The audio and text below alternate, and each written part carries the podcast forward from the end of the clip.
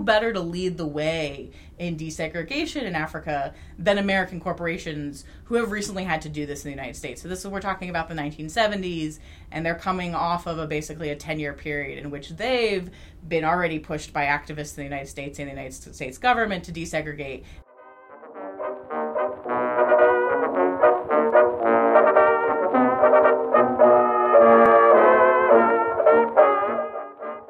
From the Center for the History of Business, Technology, and Society at the Hagley Museum and Library, this is Stories from the Stacks. I'm Ben Spohn. And I'm Amherst Williams. Each episode, we sit down with one of our visiting researchers and talk to them about what they're finding in our collections. My name is Jessica Ann Levy, and I, for the last year, have been a fellow, the Jefferson Scholars slash Hagley Library Dissertation Fellow at the Hagley Library, finishing up my dissertation. Can you tell us a little bit about the project that is now your dissertation and presumably in the future is going to be a book on all of our shelves? Yes. Um, so the dissertation is titled Black Power, Incorporated, uh, Global American Business and the Post-Apartheid City. And it traces the evolution of Black empowerment politics, um, which include both government and also corporate-sponsored programs promoting Black entrepreneurship in the U S and Africa in the late twentieth century. So tell me a little bit more about what Black empowerment means in this context, in this moment in time. Yes, yeah, so this was a lot of what my dissertation was actually, is figuring out what Black empowerment means in to different people in different contexts. Um, you know, particularly I think the word itself relating to the title Black Power evolves out of a particular moment in U S history, a very contentious moment in U S history where there's a lot of racial tensions um, and there's a perceived rise in Black militancy often associated with Black power. And so Black empowerment um, is in many ways um, linked to older forms of racial uplift politics. I trace its um, roots in particular to various forms of Christian ideologies, the Protestant work ethic. Um, but what I think is really interesting about it is the way that it's also able to to link these ideologies with the kind of animation um, that, that the Black Power moment had, and to appeal um, to a wide um, audience. So, so Black empowerment was about solving um, an economic crisis. It was about solving this question of jobs and unemployment um, that many Americans were facing, but particularly Black Americans were facing in the nineteen sixties, and that helped to inspire part of the, the Black Power activism um, and even, you know, the rebellions in many cities. Um, many of them had economic underpinnings. Um, and Black empowerment um, was in many ways posited as um, by its by its by the people, its proponents, as a kind of productive response instead of rioting, instead of Black militancy.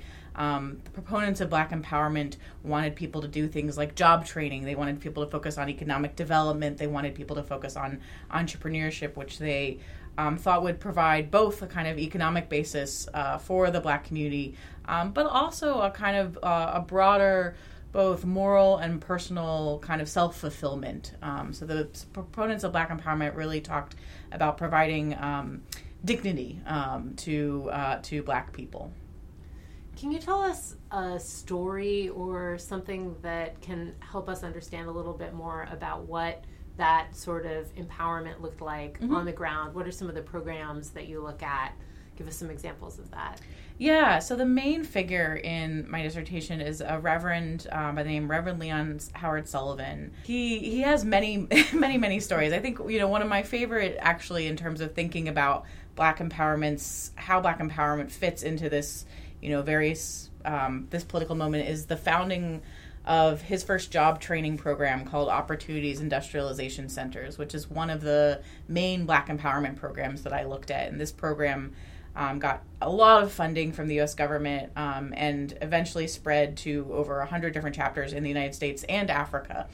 Um, but it started in a um, abandoned police station in North Philadelphia. And it's really kind of interesting to think about this space in which O I C started, um, the, both the, the kind of broader geography of North Philadelphia, um, which when Sullivan first arrived there in the nineteen fifties, he describes it as a neighborhood of Um, abandoned houses and sort of d- dilapidated, um, you know, construction. There's there's rising unemployment. There's a real sense of hopelessness, at least in his telling of, of this space. There's also rising policing concerns. And um, there's so in some ways, Black empowerment is a story that's related to what other scholars have talked about, the rise of the carceral state. Um, so there's increased policing of um, Black and brown people in various cities across the United States. But what was interesting is I found that so that um, the story of this uh, particular police station um, was that the city had abandoned it um, in order to make room for a larger police station to go along with the increased policing. Um, but they still had this police station that was now unoccupied. And as a result, Sullivan and um, several other Black ministers were able to negotiate a deal with the city where they leased this police station for one dollar a year. So ba- basically for nothing, um, they were able to get this police station. And they revamped it. They painted it um, various bright colors. They got donations from various businesses to bring in equipment. Um, this was to provide the basis for their job training program.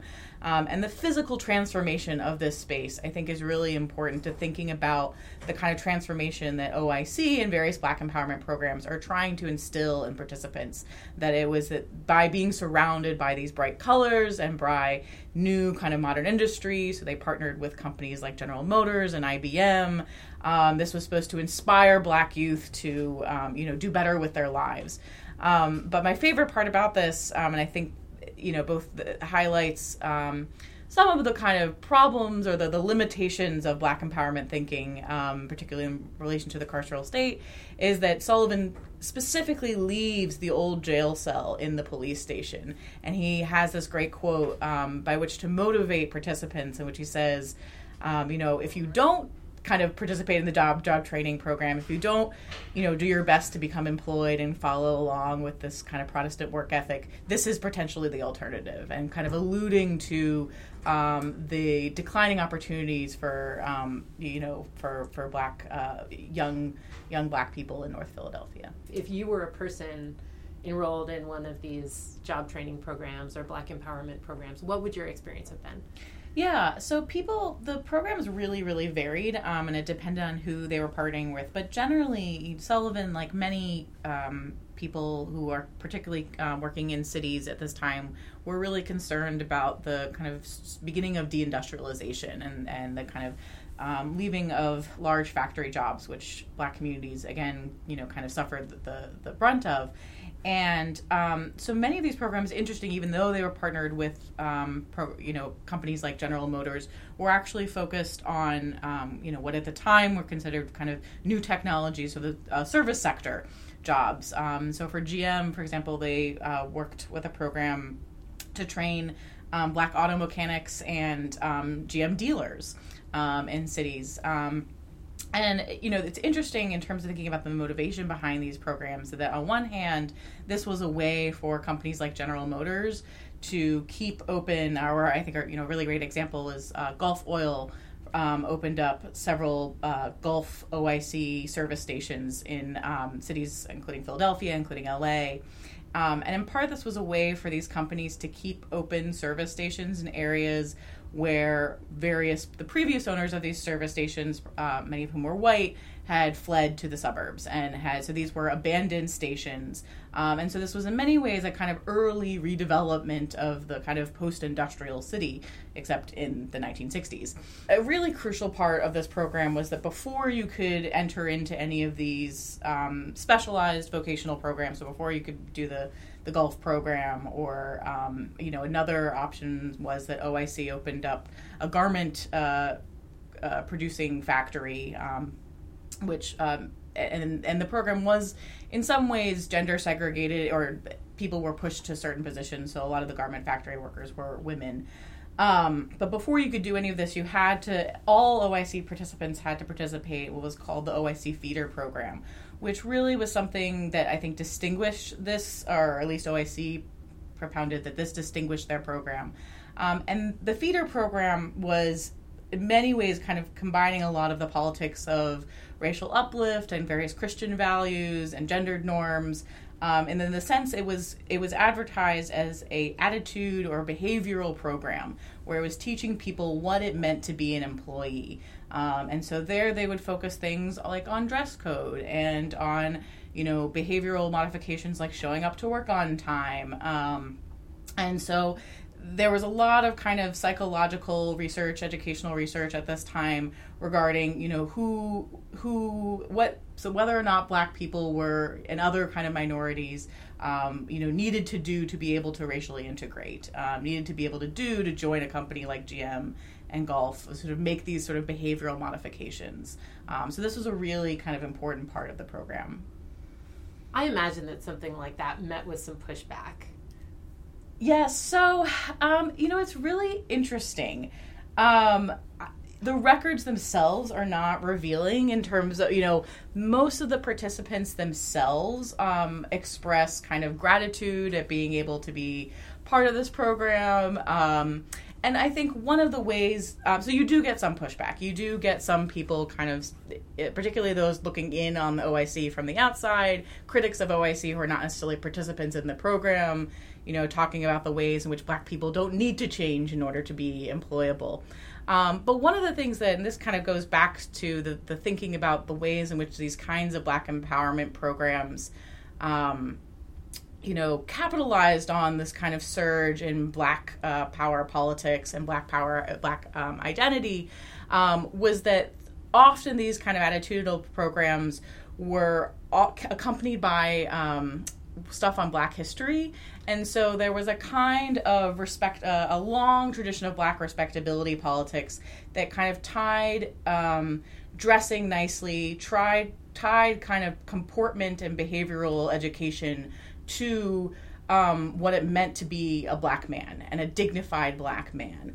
Um, and so what you actually got people talking about in these programs, alongside the kind of dressing nicely and kind of showing up for work, was actually that this was a space in which they became proud of being Black. And so they were tapping into a kind of Black pride rhetoric um, in a really kind of innovative way. Um, so there, you know, there are other um, other people working in industrial relations, um, labor relations. There's a developing field of human relations at this time that are thinking about employee behavior and thinking about um, how to control the workplace through kind of um, psychological changes. But what was innovative about O I C and these kinds of Black empowerment programs is they were able to link in a way that was very effective for employers those kinds of changes to Black pride in a way that seemed, um, you know, to have that, that people responded to positively, actually, um, so that it didn't seem like somebody was kind of coming down and, um, you know, basically implementing what were considered white norms, the, the kind of you, you have this white corporate culture that people are in some ways imbibing, and yet it was framed and it was taught through um, and alongside the lens of this is actually what it means to be a respectable Black man. This is what it means to gain your dignity um, as a Black man, rather than the kind of figure of the Black militant, which we often think of like the Black Panthers. Um, Sullivan would say, Sullivan ends up becoming um, a board member of General Motors. He ends up, you know, he's a Black executive. His kind of the epitome of Black power for him, the epitome of what it meant to be a dignified Black man, was to be an executive in a business suit. And so he was teaching that to the kind of, and, and embodying that to to the people that came through O I C. So you've talked so far, I think, about the post-industrial yes. part of the title of your dis- dissertation, yeah. Post-Industrial City. Um, I'd like you to take us now to the post-apartheid city. Yes. Um, because I know that this is a transnational project. So tell us about that side of things. Yes. Uh, so uh, one of the things that's really interesting is that pretty early on, so O I C is founded in nineteen sixty-four. And in nineteen sixty-nine, um, the U S government decides that this is an interesting program to promote to Africa as part of a broader effort to expand American commerce. Um, so they're... Africa is being talked about it by the U S Department of Commerce at this point as the new frontier for American business. Um, this is kind of an often forgotten chapter in American business history. Um, and one of the things that they encounter is resistance by Africans to white American corporations kind of coming um, to Africa. Um, and so O I C um, and Black entrepreneurs like Sullivan in many ways provide this kind of nice mediator Um, and help to kind of link American commercial, broader American commercial expansion with this idea of Black empowerment. So rather than um, being neo-colonialists, uh, which um, Uh, Ghanaian President uh, Nkwame Nkrumah uh, famously accused the United States of being kind of neocolonial. People like Sullivan um, and his contemporaries, uh, another guy, Harold Sims at Johnson and Johnson, tout American companies as helping to promote black empowerment through their support of organizations like O I C, which they bring to, to Africa. Um, so throughout the kind of um, nineteen seventies, um, O I C, similar to the ways in which O I C partnered with American corporations in the United States, O I C partners with various U S corporations in um, various countries in Africa, including in Kenya, where they work with General Motors on the first G M plant um, in outside of Nairobi. They agree to contract to help train workers.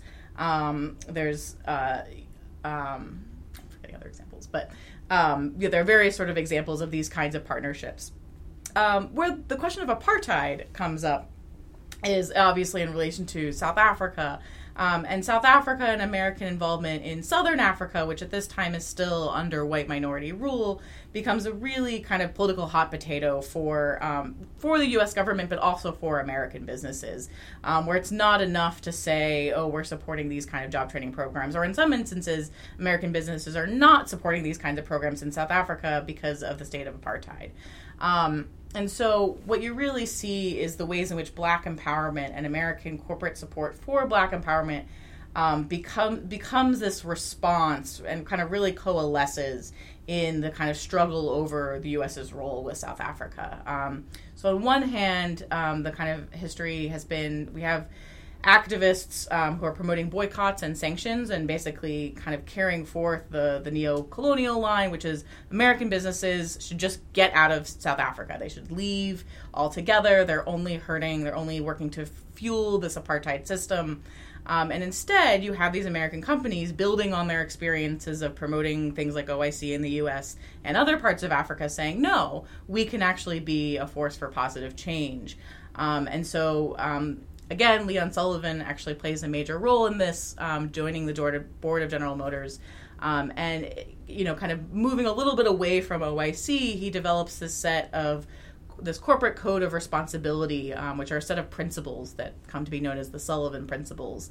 And um, they um, outline basically what it would mean for American business to play a positive role in fighting apartheid in South Africa, including things like supporting black business, supporting affirmative action programs, providing benefits for black employees and their families, uh, many of the kinds of things that businesses had done in the United States, but doing them in South Africa. So can you tell me a little bit about, um, I know you've largely been sort of writing here, working yes. on the dissertation, working through all of these ideas, but I know that you've dug into the collections here and there. Um, can you tell us a little bit about those? Yeah, absolutely. So um, two of, I think, the collections that have been most helpful for me here are the National Foreign Trade Council records and um, the U S uh, Commerce records in helping to provide a better sense of the ways in which U S business executives were thinking about Africa and thinking about South Africa in particular at this time. Um, it's very interesting to see Um, how much South Africa permeates the discussions of the National Foreign Trade Council in the seventies and eighties. Um,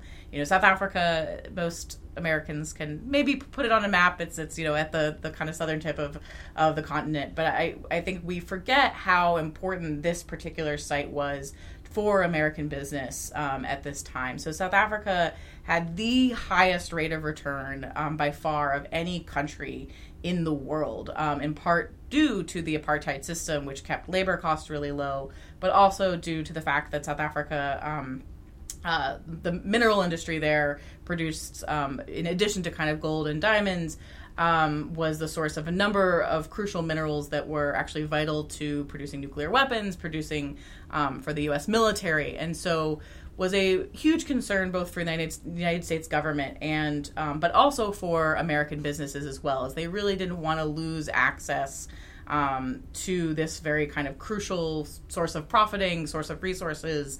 Um, And so this was, it, in many ways, kind of helped to bring various business leaders together on the question of Africa and to really form, um, you know, if not a whole continental-wide policy, but a South Africa-specific policy. Um, and so I do this a lot in my dissertation with thinking about the role that the Sullivan Principles played. Um, so the Sullivan Principles ended up being signed by over one hundred American companies, uh, which is quite a lot for, and this, you know, it wasn't through an organization.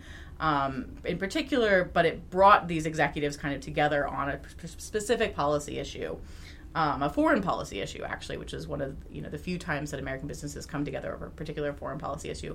But you see kind of the compare, you, you can also go through the National Foreign Trade Council records and the U S Department of Commerce records and see the way in which these other organizations had uh, were, were talking about this issue. Um, and one of the things that's interesting is the ways in which they kind of frame Africa more broadly, um, both in terms of economic problems, but also po- it's a political problem for them. And it's really them trying to reconcile with these kind of various demands for African nationalism. Um, so earlier when they're dealing um, outside of South Africa and other parts of post-independent Africa, you know, they're really concerned. A number of African countries are talking about Um, you know, you need a certain percentage of businesses um, operated by black, by, by Africans, by black people. Um, and they, they kind of see this as a political threat. This is not a system in which they're, you know, used to operating. And the solution that they come up with is to help use black Americans, black American executives to help mediate um, the kind of racial question in Africa. Um, so what does that look like? So what that looks like is, um, you know, in some instances you have, you know, black American managers coming over and um, talking about the experience that they had in the United States. Um, so Harold Sims, who's a, a vice president of Johnson and Johnson, is a really great example of this. And he kind of becomes the main ambassador for Johnson and Johnson in Africa. Um, as they're trying to kind of expand their operations. And, you know, he'll say, well, look, I can show you, I'm living proof of the example that my company can um, and will hire black people and put them in leadership positions, um, such as, you know, the vice president.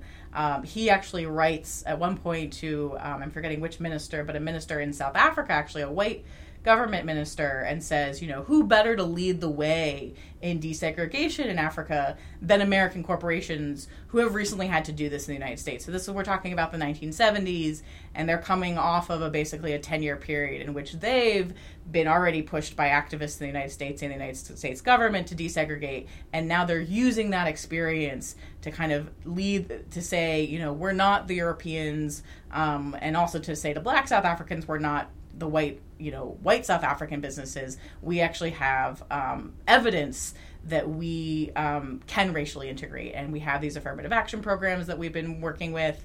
Um, and we have these job training programs that are already built in, that we're partnered with. And look, some of them, like O I C, are led by black Americans. Partner with us. How does this fit in to the larger geopolitical context and the Cold War? Yes. Um, so one of the things I think that's interesting, uh, one of the things that my work is trying to do is obviously, um, you know, the Cold War plays a huge role here, and Americans um, are very concerned about Soviet influence on, on the continent of Africa. And in some ways, they're, um, you see corporations mimicking the strategies pursued by the United States government. So the United States government deployed various black ambassadors. There was a very famous um, black jazz ambassador program where we sent jazz musicians across Africa, across the world, to tout American democracy in this context. One of the things I think my work reveals, however, is that in some ways, um, you know, the questions that American business leaders were concerned with didn't not necessarily have to do with the Soviets and had to do with communism, had actually a lot more to do with questions of African nationalism and then African socialism, um, but with questions of, of racial struggles. Um, and so it's really interesting actually here to see there's, a, there's I think, somewhat of a shift about thinking about U S Africa pro- policy more broadly is not just being kind of boiling down to the Cold War, but actually being about American commercial interests on the continent and not just political interests, and then where politics is concerned, um, that in some ways the kind of struggles, um, and American business leaders were making these connections themselves, were much more analogous to the kinds of struggles that they had in um, urban cities in the United States, that American business leaders are interpreting the situation, particularly when you get to a place like South Africa and apartheid, in a lens that's compared to the civil rights movement and not actually, oh, we're really worried about, um, you know, the Soviet Soviet businesses competing with us. When they talk about competitors, they're, they're you know, actually more interested in, in China, and they're interested in other European competitors competing with them for markets um, in Africa. And, and how do we how do we expand our, our footprint in terms of markets on the continent? Yeah, I ask about the Cold War just because it seems to me, based on my understanding of this period, that uh, a successful program like this that s- demonstrates on the global stage that America is dealing with its racial issues in a non-explosive way, in a way that aligns very neatly with the capitalist message, yes, could be a bit of a P R coup for the U S government at this time. Oh, absolutely. And and I mean, it, and it's extremely um, in terms of talking about the relationship between linking free market politics and um, and black liberation. And um, what's really interesting is you see this um, happen with black business organizations on the African continent. Um, so in South Africa, one of the major beneficiaries of the Sullivan Principles is a black business organization by the name of NAFCOC, the National African Federated Chamber of Commerce. And um, they end up receiving uh, a lot of money and sponsorship from American corporations who are signed on to the Sullivan Principles, um, who are attempting to kind of push back against sanctions and divestment activists. Um, But what's interesting is there's a dialogue that, that kind of begins between these American corporate executives and these black South African business people. And the black uh, South African business people take up the, the discourse of free enterprise and free market politics um, to fight apartheid, actually. They start seeing apartheid as a regulatory regime, which it was. It restricted where they could have businesses, whether they could own property. Um, and so they say, well, look, we want the American system of free enterprise, um, which means we want to get rid of these restrictions. Now, what's interesting is they have different views on what free enterprise means. Um, in some ways, their their views are much more linked to, I think, um, black activists in the United States are advocating for things like reparations or affirmative action in the sense that say, well, we don't just want you to get rid of the rules. History has created this situation in which we're extremely disadvantaged. We ha- don't have the same capital as large American corporations coming in. So we want free enterprise plus, you know, we want help and aid from the government, which is slightly different than the views that um, American business leaders are touting. Where, but but they, there is this kind of coalescing around the ideal being a kind of free market system. Um, is this a story about black empowerment advancing American business and corporate interests? Or is it a story about American business and corporate interests advancing black empowerment?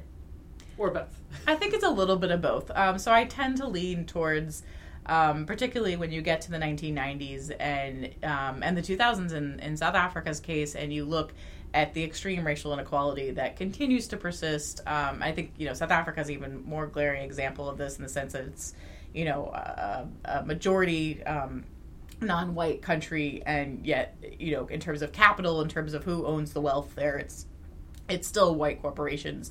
Um, decades after South Africa's actually implemented what they call black economic empowerment legislation, which is a series of regulations that are supposed to guide, you know, businesses along the kind of principles of having black managers, of working with black subcontractors. And one of the things my work does is to kind of reveal the ways in which um, profits continue to go to corporations despite all of these real programs. Um, and, you know, kind of um, despite, um, you know, I think one of the most interesting ways of looking at this is through kind of like the kind of shifts in businesses towards licensing and subcontracting that seem to be benefiting black businesses, because you suddenly have a black McDonald's, or you suddenly have, um, at one point, a bunch of black South Africans buy the Pepsi manufacturing, you know, plant. And this is seen as a, a huge, huge victory for black businesses. They own a Pepsi manufacturing um, plant. And yet, you know, they quickly realize that the money's actually not in the manufacturing of Pepsi. It's in, you know, the branding and all the all the kind of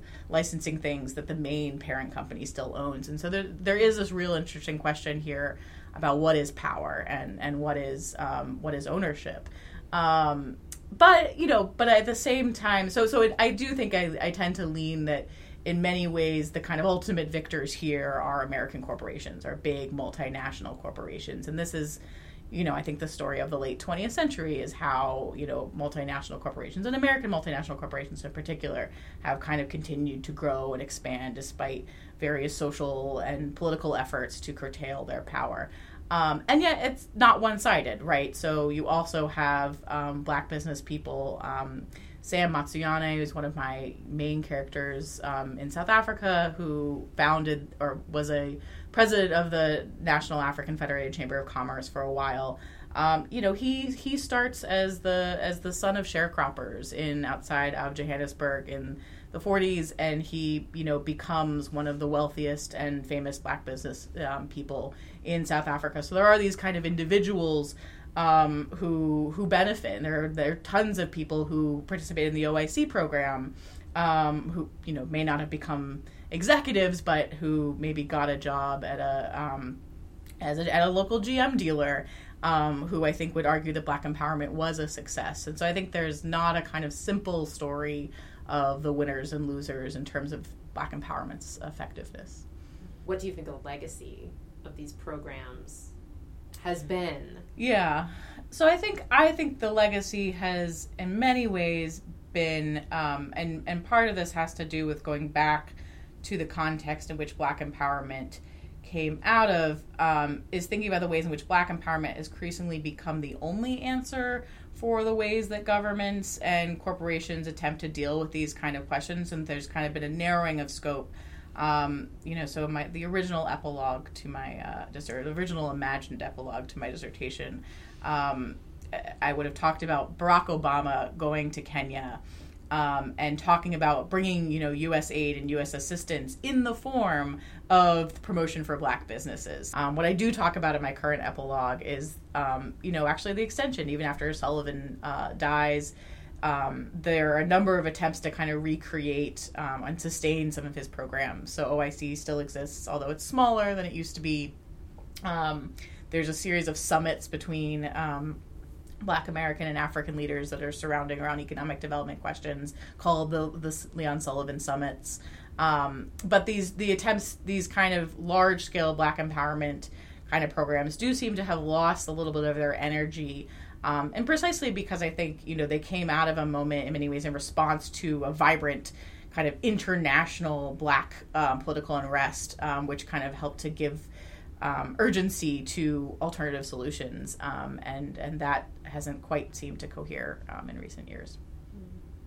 Do you think there are lessons for our current moment in the story that you follow in your dissertation? Yeah, I mean, so one of the policy kind of lessons I think I've thought about is, uh, you know, when I first started working on this project, I think it's really interesting the ways which we throw out the word empowerment and black empowerment in particular. Um, you know, I've heard actually people talking about you know, job training programs as the alternative to our current kind of um, uh, crisis, both in terms of political and, and economic crisis. And I think there's a slight warning in my work, I guess, to say that, yes, you know, these programs can benefit some people, um, but they're not the only solution, and they're um, they're not going to be effective if they're if they are the only solution. Well, thanks so much. I think that does it for the questions that I have. Is there anything that you want to add that I didn't ask you about, or that you just think is really, like, people should know about this subject, or your time here at Hagley, or the Jefferson Fellowship? Um, yeah, I mean, so the fellowship here, um, you know, has really been great in terms of allowing, giving me the time to write and to process a lot of these ideas, and Um, and particularly, I think, the kind of business side. Um, we often, I think, we often separate the fields of Black studies and business history. Um, and one of the kind of main objectives of my work is to bring those two fields together. Um, and I think what's been really interesting about being at the Hagley is kind of engaging these questions of, you know, what is the corporate form in the late twentieth century? What are what is business politics?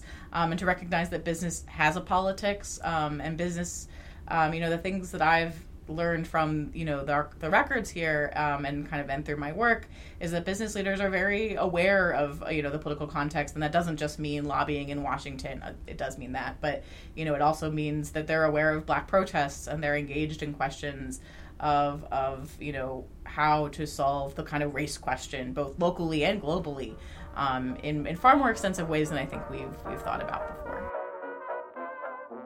To learn more about Hagley's grants and fellowships and search our collections, visit hagley.org slash research.